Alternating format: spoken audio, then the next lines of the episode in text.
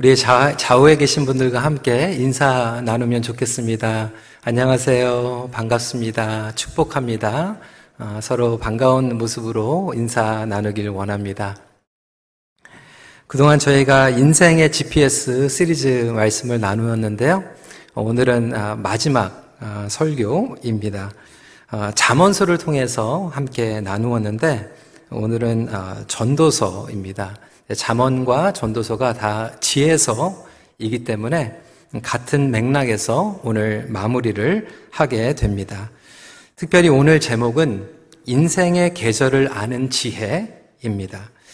Today we will be talking about understanding the seasons of life.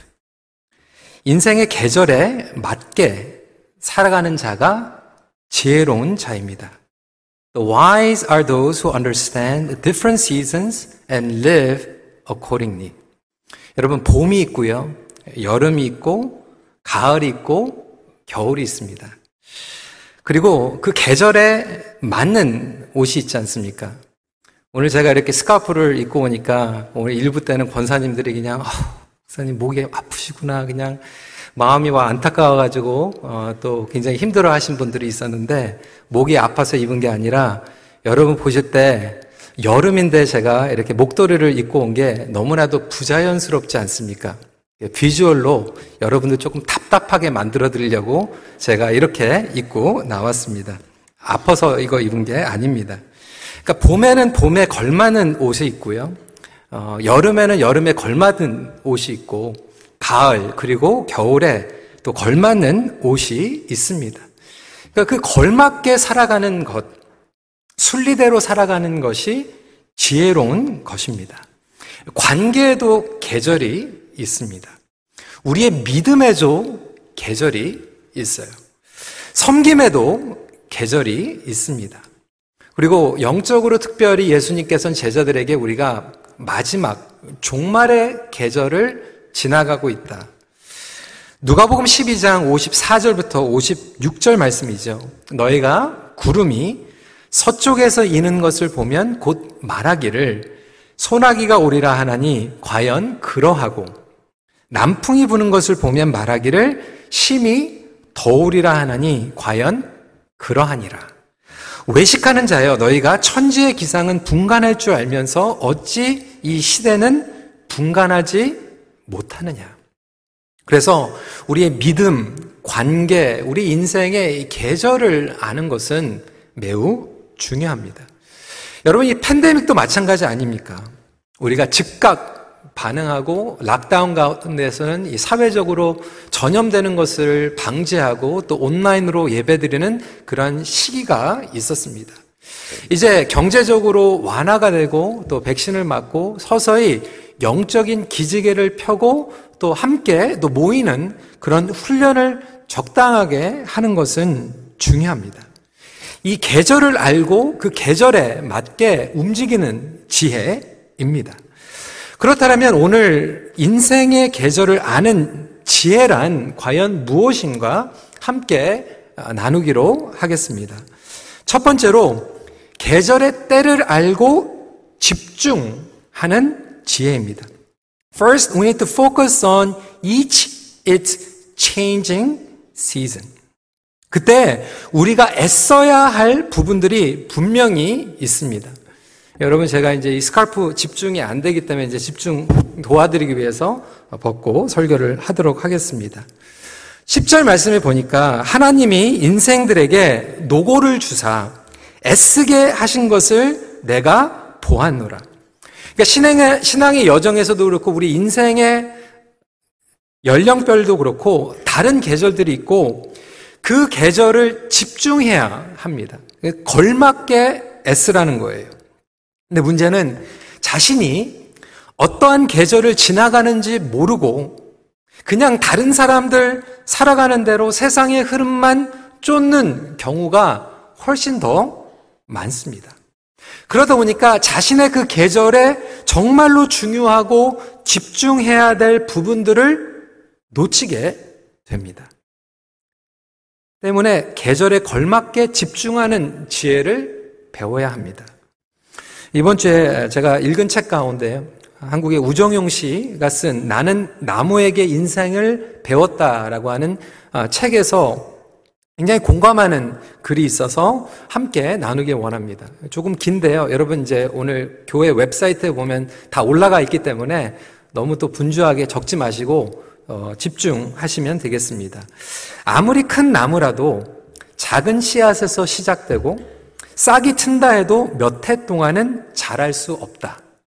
막 싹을 틔운 어린 나무가 생장을 마다하는 이유는 땅 속의 뿌리 때문이다. 작은 잎에서 만들어낸 소량의 영양분을 자라는 데 쓰지 않고 오직 뿌리를 키우는 데 쓴다. 눈에 보이는 생장보다는 자기 안에 힘을 다지는데 집중하는 것이라 볼 수 있다. 어떤 고난이 닥쳐도 살아남을 수 있는 힘을 비축하는 시기, 뿌리에 온 힘을 쏟는 어린 시절을 유형기라고 한다.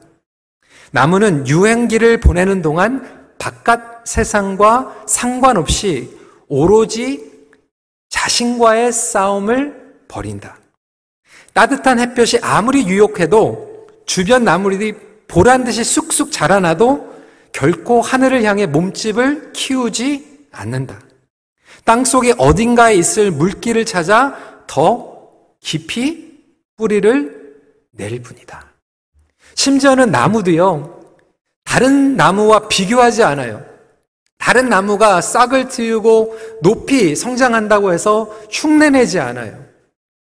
자신이 어떤 과정을 거쳐야 되는지 그 계절을 알고 거기에 충실하게 집중을 합니다. 여러분, 우리가 다 같은 세상을 살아가고 있는 것 같지만 여러분들에게 주어진 계절들이 다를 수 있습니다. 인생에도 마찬가지고 여러분들의 신앙에도 다른 계절이 있습니다.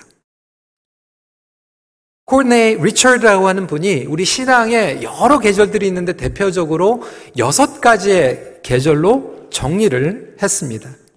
첫 번째 계절은 the dry season입니다. 이것을 메마른 계절, 황폐한 계절이라고 이야기를 합니다. 여러분 성경에 많은 인물들이 이 메마른 광야의 계절을 지나가지 않았습니까? 모세가 그랬고요. 다윗이 그랬습니다. 요셉이 그랬습니다. 엘리야가 그랬습니다. 사도 바울이 그랬습니다. 예수님이 그러셨습니다. 이 시간은 영적으로 어떻게 보면 하나님께서 우리를 격리시키는 것 같은, 고립시키는 것 같은 그러한 계절입니다.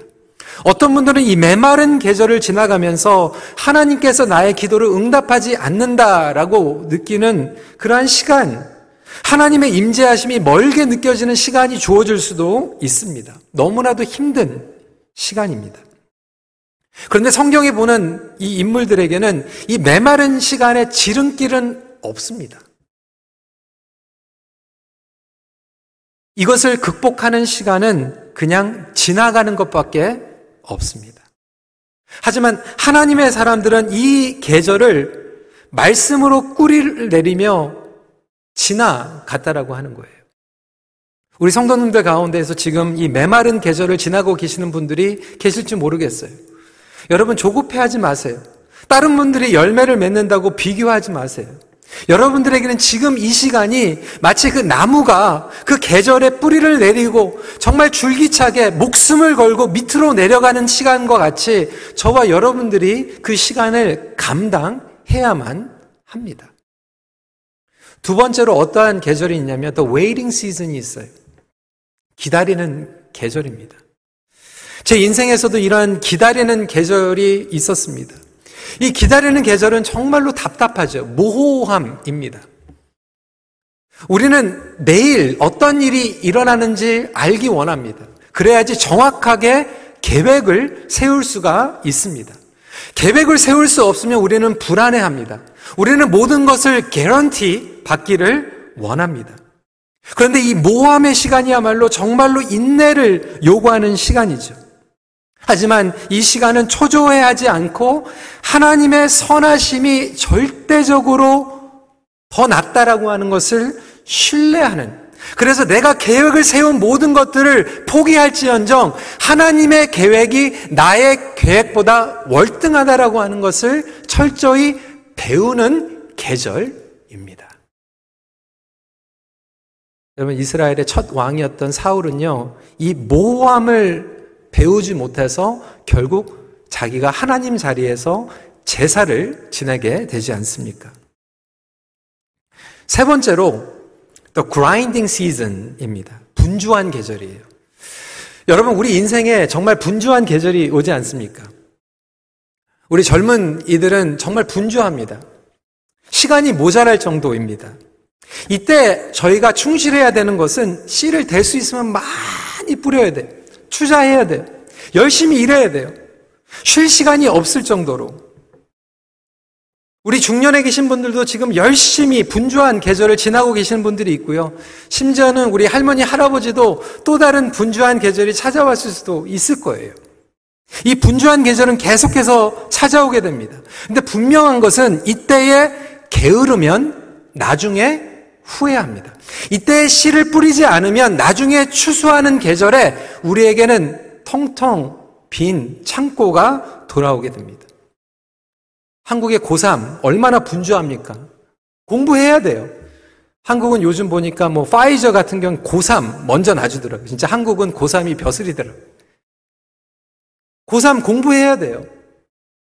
제가 EM을 20년 넘게 하면서 우리 청년들에게 계속해서 도전하는 게 여러분 대학교 1학년, 2학년 얼마나 중요한지 몰라요. 제가 보니까요, 나중에 대학교를 졸업하고 정말로 원하는 전공을 하고 싶은데 대학원에 가고 싶은데 그때 정신 차려서 보니까 대학교 1학년, 2학년 성적이 너무나도 안 좋아가지고 그 꿈을 포기하는 케이스를 너무나도 많이 봤어요. 청년의 나이 분주해야 돼요. 여러분 맞벌이 하면서 아이들 태어나고 얼마나 바쁩니까? 그런데 그때는 바빠야 돼요. 그리고 아이들에게 정말 후회 없게 투자해야 합니다. 근데 무조건 분주하게 일한다고 좋은 열매를 거두는 게 아니죠. 우선순위를 알고 일해야 됩니다. 그리고 성령의 역사 가운데에서 일을 하는 계절입니다. 어떤 분들에게 네 번째로 the test and trial season이 찾아옵니다. 시험과 환란의 계절이죠. 이때는 정말 위로가 필요한 계절이에요. 여러분 이 계절을 지나가고 있는 분들에게 파이팅 막 이렇게 하지 마세요. 괜찮아. It's okay. 주위에서 격려와 기도가 얼마나 귀한지 모르는 시간입니다. 여러분, 이때 대부분 많은 분들이 공동체가 얼마나 소중했는지, 목장이 얼마나 소중했는지, 가정이 얼마나 소중했는지 깨닫게 됩니다. 내가 정말 그라인딩 시즌에 그 관계에 씨를 뿌리지 못한 것을 이 환난과 시험의 계절 가운데에서 뼈저리게 느끼는 계절입니다.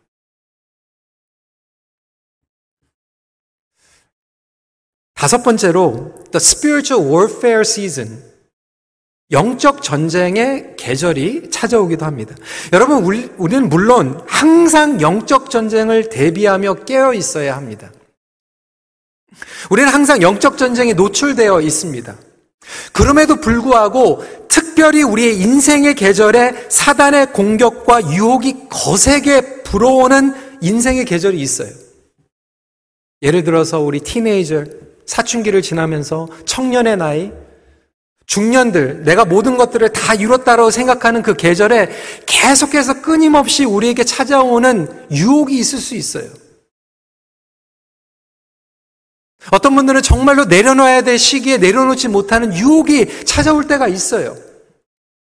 그때 예전보다도 더 두 배로 세 배로 우리는 영적으로 깨어 있고 절제를 배워야 하는 인생의 계절을 맞이하게 되는 거죠. 마지막으로 안 좋은 것만 있는 게 아니라 더 해피 시즌 형통의 계절도 찾아옵니다. 어, 정말 이래도 되는 건가? 이렇게 문제가 없어도 되는 건가? 뭐가 이렇게 풀리는 것도 괜찮은 건가? 이렇게 좀 불안할 정도로 모든 것들이 순조롭게 이루어지는 계절이 우리에게도 찾아옵니다. 중요한 것은요, 이때 잘해야 돼, 이때. 이때 영적으로 나태해지고, 이때 교만하면 결국 나중에 우리가 더 힘들어지게 되죠. 여러분 이때 형통할 때 여러분 다른 사람들 많이 도와줘야 돼요. 다른 사람들을 섬겨줘야 돼요. 이때 창고를 열어야 돼요. 여러분들은 지금 신앙이 어떠한 계절을 지금 지나가고 있습니까? 옆에 있는 사람과 내가 지금 지나가고 있는 계절이 다르다라고 하는 거예요. 이때 이것을 알고 집중하고 그때만 배울 수 있는 것들을 배워야 합니다. 몇 년 전에 우리 교회 한호 목사님께서 집회 오셨을 때 그 새벽 기도에 설교했던 그 내용이 아주 너무나도 뚜렷하게 제 마음 가운데 남아 있는데 우리 한호 목사님께서 이 본문을 설교하시면서 그 얘기 하셨죠. 특히 우리 부모님들, 우리 자녀들이 인생의 계절을 반드시 거쳐가면서 배워야 될 것들이 있는데 문제는 뭐냐면 우리 부모님들이 우리 자녀를 과잉 보호하고 spoil 시켜가지고 다 커버해주고 그 계절을 그냥 skip하게 만들어버리는 거예요. 그러다 보니까 그때 배워야 되는데 배우지 못해가지고 나중에 쓰러지는 일들이 얼마나 많은지 몰라요.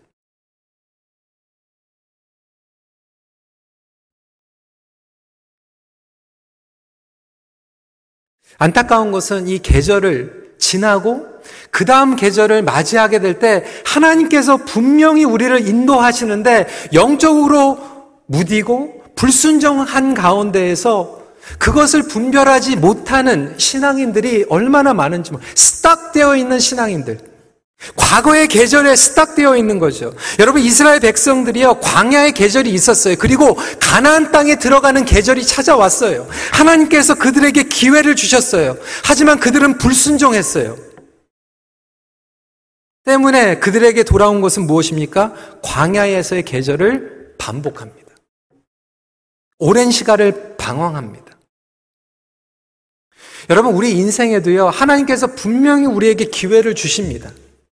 근데 문제는 하나님께서 주시는데도 불구하고 우리는 그것을 통과하지 않으려고 하고 변화를 두려워해요. 어떤 분들은 또 굉장히 불안해해요. 어, 하나님께서 나에게 이 계절이 반하는 것을 숨기는 게 아닌가. 우리 특히 청년들이 되게 불안해. 하나님께서 나에게 기회를 주셨는데 그걸 놓치면 어떡합니까? 여러분 그렇지 않아요. 제가 보니까 성경 말씀을 보니까요. 베드로에게도 세 번 말씀하시고요. 두 번 말씀하시고 그래서 정말로 우리가 기도하면 정말로 하나님의 뜻을 구하면 하나님께서 그냥 한 번 살짝 얘기하시고 넘어가시는 게 아니라 최소한 두 번, 세 번은 알려주세요. 문제는 하나님께서 우리에게 두 번, 세 번 계속 말씀하시는데 우리가 무뎌서 불순종하고 옛날의 계절에 스탁되어 가지고 살아가는 경우들이 얼마나 많은지 모릅니다. 여러분은 어떠한 계절을 지나가고 계십니까? 그리고 지금 이 계절에 하나님께서 여러분들에게 집중하길 원하시는 것은 무엇입니까? 두 번째 포인트입니다. 이것은 첫 번째랑 어떻게 보면 좀 역설이죠. 계절이 바뀌어도 변하지 않는 것을 추구하는 지혜입니다. On the other hand, we need to also pursue the unchanging values beyond the season. 동시에 변하지 않는 것들이 있어요. 인간은 변해가는 그 계절, 끊임없이 변해가는 가운데에서 또 변하지 않는 것을 갈망하도록 지으심을 받았어요. 이게 지혜예요. 변해야 되는 것을 받아들이고 또 변하지 않는 것을 붙잡고 11절 말씀입니다. 하나님이 모든 것을 지으시되 때를 따라 아름답게 하셨고 또 사람들에게 영혼을 사모하는 마음을 주셨느니라.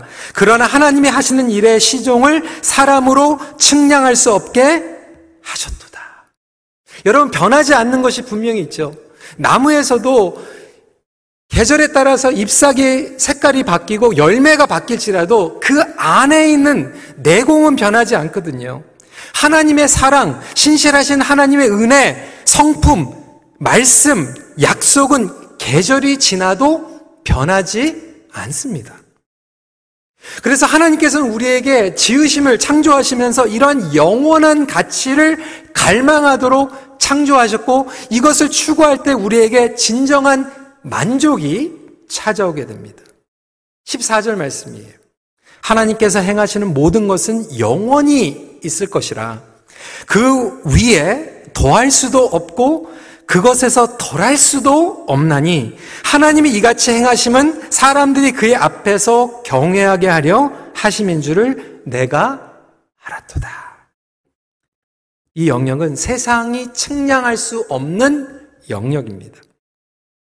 이러한 것들을 추구하고 경험할 때 채워지는 만족감은 임시적인 것과 비교할 수 없는 만족감입니다.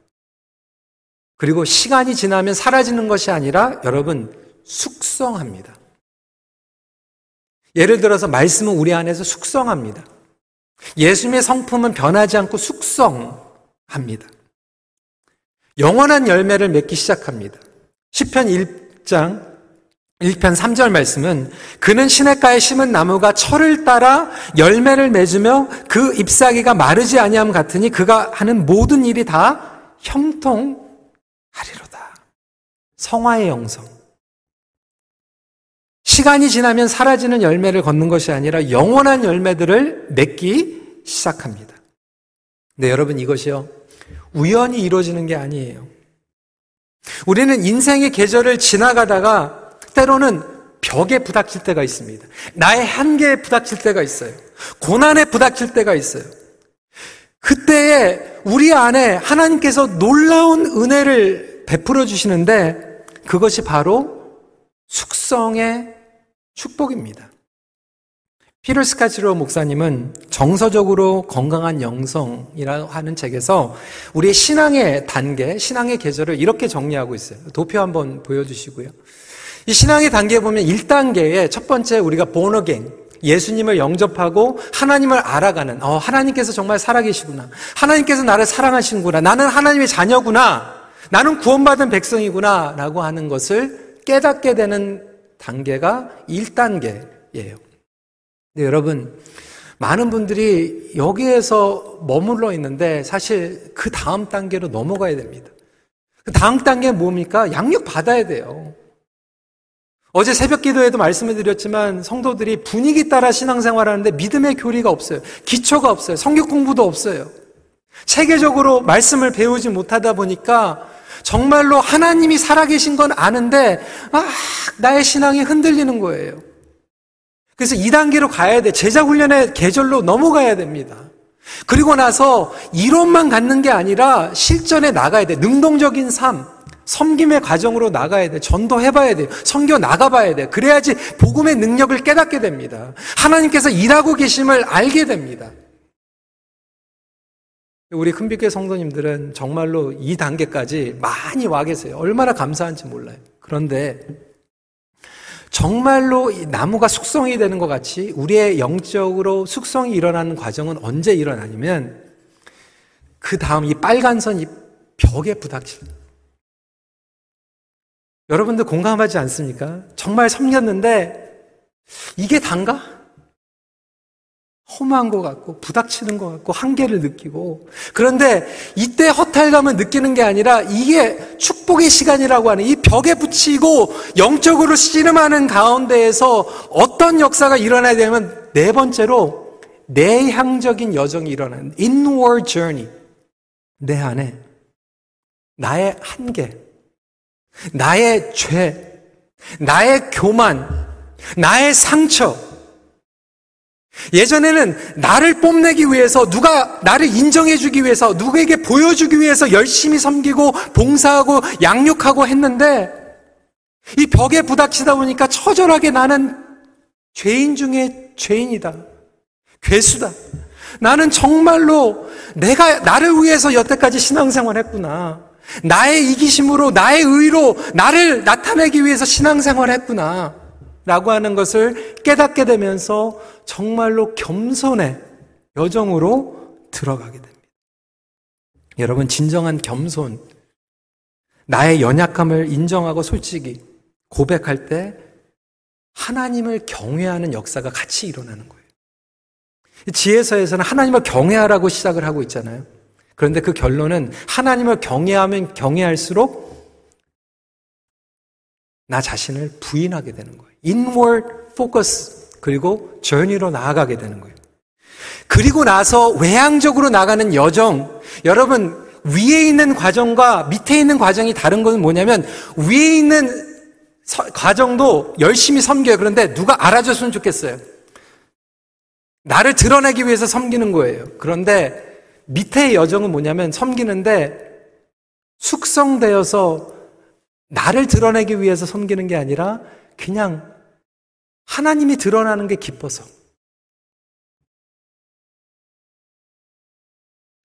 예전에 설교를 하면요.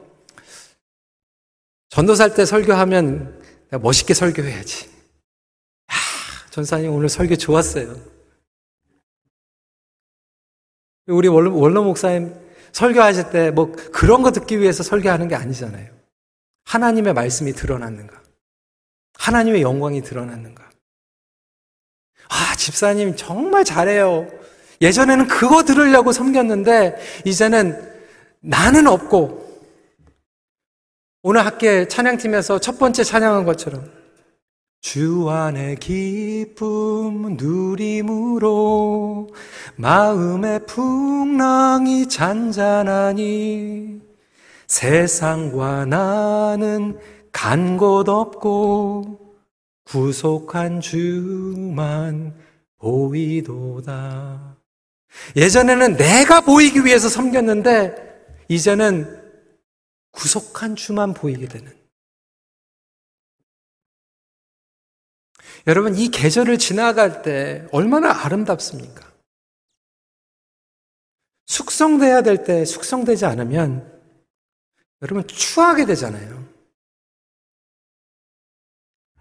우리 다운타운 개척할 때 일입니다. 15년 전에 다운타운 개척해가지고 처음에 막 청년들이 막 오니까 신나더라고요. 막 새로운 친구들 막 커피숍에 데리고 가지고 막 얘기하고 뭐 같이 막 공감해 주려고 청년들이 막 이렇게 얘기하면 어 그래 목사님도 말 그랬어 막 공감하려고 그랬는데 어 그러다가 청년이 저한테 딱 이렇게 얘기를 하는 거예요. 근데 목사님은 늙었잖아요. 이렇게 얘기를 아, 그때 제가 충격을 받았어요. 어, 제가 청년 사역을 오래 해서 저는 청년들하고 똑같다고 생각을 했거든요. 근데 어느 날 이들의 눈에는 제가 청년이 아닌 거예요. 자꾸 청년 같은 행동을 하려고 하니까 얘네들 눈에는 아, 저 늙은 목사님, 우리랑 세대 차이가 나는 목사님 왜 자꾸 추하게 느껴지는 거예요, 추하게. 아, 그래서 제가 그때 깨달았어요. 아, 나는 청년 사역하는 사람들을 잘 도와줘야 되겠다. 여러분, 우리가 계절을 지나가면서 우리가 인정하는 것, 그리고 집중하는 것, 그게 아름답고요. 때로는 내려놓고 우리가 또 다른 사람들을 세워야 되는 것이 아름다울 때가 있지 않습니까? 숙성한다라고 하는 의미는 영원한 것을 추구함과 초월함의 균형입니다. 하나님을 추구하되 초월하는 것이 무엇인지를 알아야 되는 거죠. 영원한 것을 추구하되 세상의 것을 초월하는 것. 세상의 순리가 아니라 하나님의 순리대로 살아가는 것. 이것이 바로 세상의 가치관을 초월하는 영성입니다. 그때 우리는 후회와 미련, 집착의 삶을 살아가는 것이 아니라 하나님을 닮아가는 삶을 살아가게 그리고 점점 우리 옆에 있는 사람들을 품어줄 수 있는 숙성된 삶을 살아가게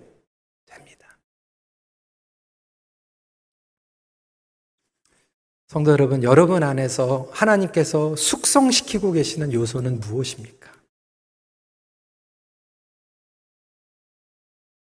그걸 알고 숙성시켜야 되는데, 지금 숙성시켜야 되는데, 그걸 숙성시키지 못하면 부자연스러운 거예요. 어울리지 않게 되는 거예요. 마지막 포인트입니다. 계절에 따라 다르게 반응하는 것이 지혜입니다. 첫 번째랑 조금 달라요. 첫 번째는 계절에 따라 집중해야 되는 것이고, 세 번째는 그 계절에 다르게 반응하는 것. 이 말 뜻은 무엇인가? 15절의 말씀 보니까 이제 있는 것이 옛적에 있었고 장래에 있을 것도 옛적에 있었나니 하나님은 이미 지난 것을 다시 찾으시니라. 여러분, 계절이요, 다시 돌아옵니다. 겨울이 지나고 또 다른 겨울이 옵니다. 봄, 여름, 가을, 겨울이 지나고 1년이 지나가면 또 다른 새해가 찾아옵니다. 그런데 이것이 반복이 되는 가운데서도 하나님께서는 그 반복하는 계절 가운데서도 우리가 새롭게 반응하길 원하는 것들이 있어요. 어제가 지나면 오늘이 옵니다. 오늘이 지나면 내일이 찾아옵니다. 그런데 어제와 오늘 가운데에서 반복하지 말아야 될 것들이 있다라고 하는 거예요. 그리고 내일은 오늘이 한 것을 반복하지 말아야 될 것이 있습니다. 지난해의 실수, 실패, 잘 몰랐던 것들을 반복하는 것은 어리석은 거예요. 여러분, 내셔널 지오그래픽 보도에 따르면요, 인간이 하루에 얼마나 많은 선택을 하면서 사는지 아십니까? 여러분, 오늘도 선택을 하셨어요. 그렇죠? 1부 예배 나올까? 3부 예배 나올까? 온라인으로 예배 드릴까? 대 면 예배로 나올까? 핑크색 넥타이를 맬까?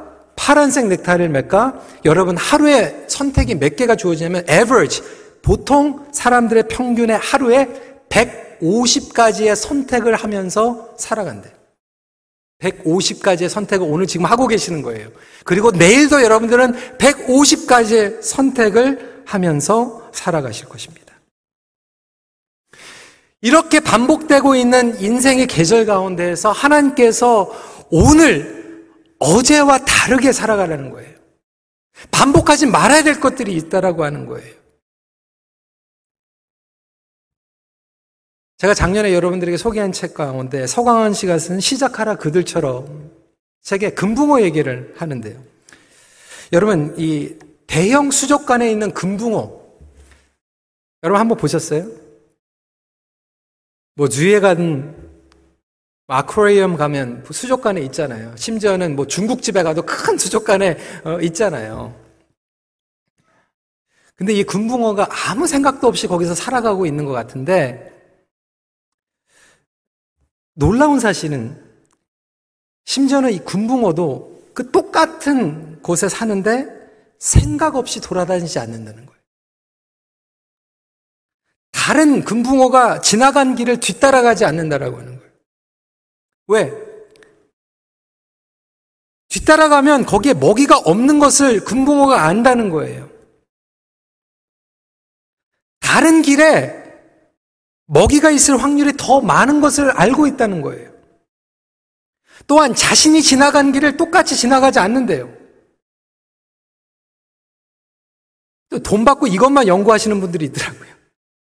근데 대형 수족관에서 금붕어를 풀어놓고 이동 경로를 연구한 학자들에 따르면 금붕어는 50만 번 중에 한 번 자기가 간 길을 똑같이 간다는 거예요. 50만 번 중에 한 번. 그리고 계속해서 새로운 길을 찾아서 새로운 루틴으로 먹이를 찾아서 살아간다는 거예요. 이 얘기를 하면서 여러분 금붕어도 그렇게 하고 사는데 여러분, 인생에 지금 10년, 20년, 어떤 분들의 50년 남아있는데, 아무 생각 없이, 오늘도 어제랑 똑같이, 내일도 오늘도 똑같이, 하나님께서 우리에게 새로운 계절을 반복해서 주시는 것 같지만, 오늘은 어제와 다른 선택, 내일은 오늘과 다른 선택을 하면서 살아가길 원하시는 하나님의 뜻 가운데 있음을 믿으시기 바랍니다. 그렇다면, 우리에게 오늘 새롭게 다짐해야 될 부분들이 분명히 있다라고 하는 그것이 살아있는 거예요. 새로운 반응으로. 이것이 숙성입니다.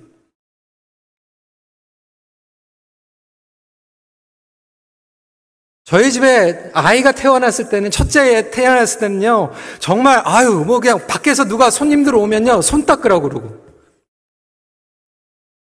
조염이 옮을까봐 얼마나 업다이트해요. 근데 두 번째 나니까요, 뭐, 아이고, 예, 조카 보니까 뭐 또 달라요. 여러분 할머니 할아버지 되니까 괜찮 달라잖아요. 여러분 자녀들이 애 낳아가지고 자꾸 그러면 뭐라고 그러세요? 너희도 다 그렇게 키웠어. 똑같은 생명을 주셨는데 라이프 사이클이 지나가고 나니까 더 여유로워진 거예요. 더 숙성이 된 거예요. 배운 거 아닙니까? 예전에 정말 지나치게 집착했던 것들, 한쪽으로 치우쳤던 것들, uptight했던 것들, 그런 것들이 여유롭고 균형이 잡히고 더 큰 그림으로 보고 여러분 팬데믹이 지금 지나는 것을 우리는 기다리고 있지만 팬데믹이 지나면 여러분들 정말로 예전대로 돌아가시면 안 돼요. 정말 2년 동안 전 세계가 막 뒤집었다가 뒤엎어졌는데 우리가 똑같은 방법으로 돌아간다면 그만큼 억울한 게 어디 있습니까? 옛날로 돌아가면 안 돼요. 우리 신앙이 더 속성해가지고 돌아가야 돼요. 더 감사함으로 돌아가야 돼요. 더 감격으로 하나님 앞에 예배드리며 돌아가야 되지 않습니까?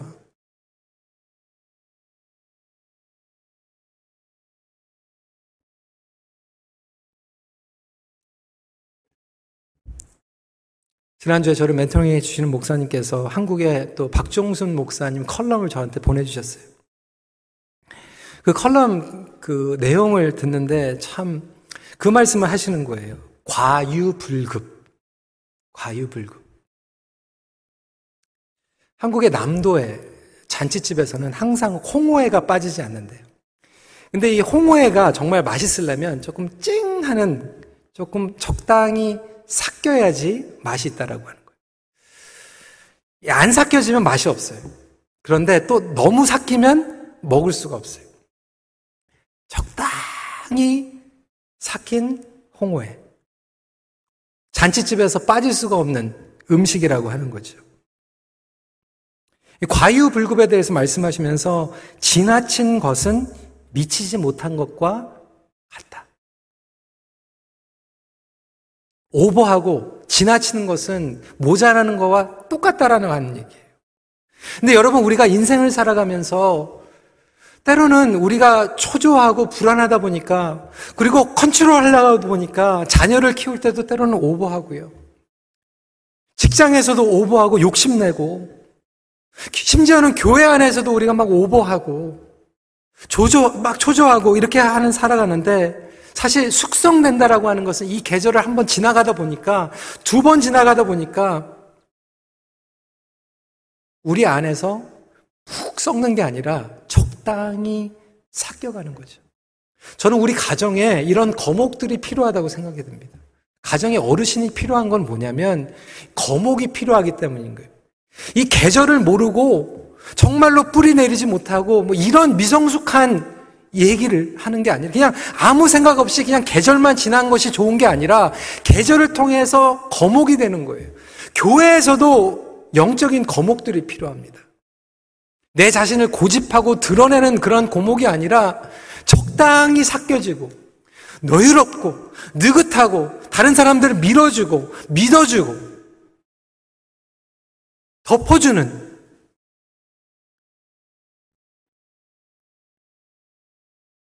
과한 게 아니라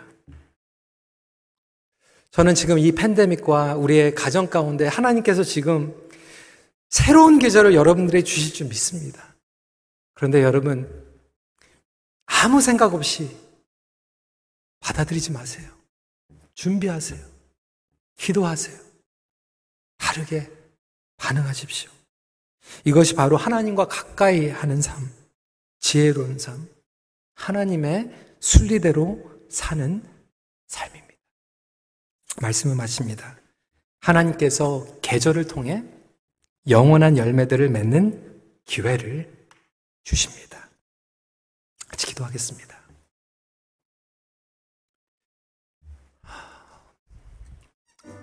여러분, 인생의 GPS 저희가 오늘 마무리하면서요. 여러분, 저와 여러분들에게는 지혜가 없어요.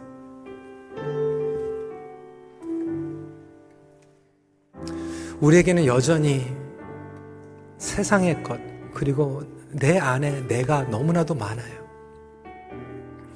하지만 하나님께서는 우리에게 이 정말로 다양한 계절을 지나가게 하면서 정말 그 시간 시간마다 배워야 될 것들을 보여주세요.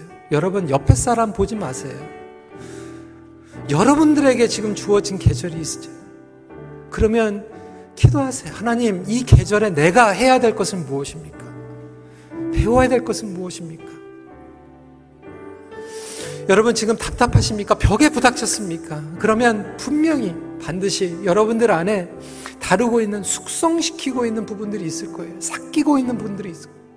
옛날에 지나쳤던 것들, 오버했던 것들, 적당히 하나님께서 삭히고 계시다라면 그 부분도 인정하시고 하나님의 순리대로 맡기세요.